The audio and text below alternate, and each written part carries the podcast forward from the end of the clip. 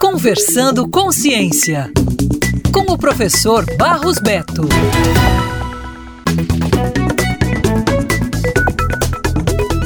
Pense duas vezes antes de pingar algumas gotas de adoçante artificial no café. Elas podem não ser inofensivas nem inertes. Pesquisadores do Instituto Weizmann, em Israel, verificaram que os substitutos do açúcar podem prejudicar o metabolismo da glicose e o microbioma, que é o conjunto de micro-organismos do intestino. As conclusões resultam de um estudo com cento e vinte adultos saudáveis, dividido em seis grupos. Quatro receberam sachê de adoçantes comuns, sacarina, sucralose, aspartame ou estévia, e os outros dois grupos serviram como controle. Duas semanas depois, os pesquisadores identificaram mudanças na composição e na função do microbioma e das pequenas moléculas que os micróbios intestinais secretam no sangue das pessoas. Os adoçantes à base de sacarina e sucralose alteraram significativamente a tolerância à glicose nos receptores celulares, dificultando sua absorção pelas células, o que poderia contribuir para doenças metabólicas como o diabetes. Os outros dois não apresentaram esse efeito. Os dois grupos de controle não apresentaram alterações no microbioma ou na tolerância à glicose. Camundongos livres de germes nos quais se aplicaram micróbios intestinais de mais de quarenta participantes do estudo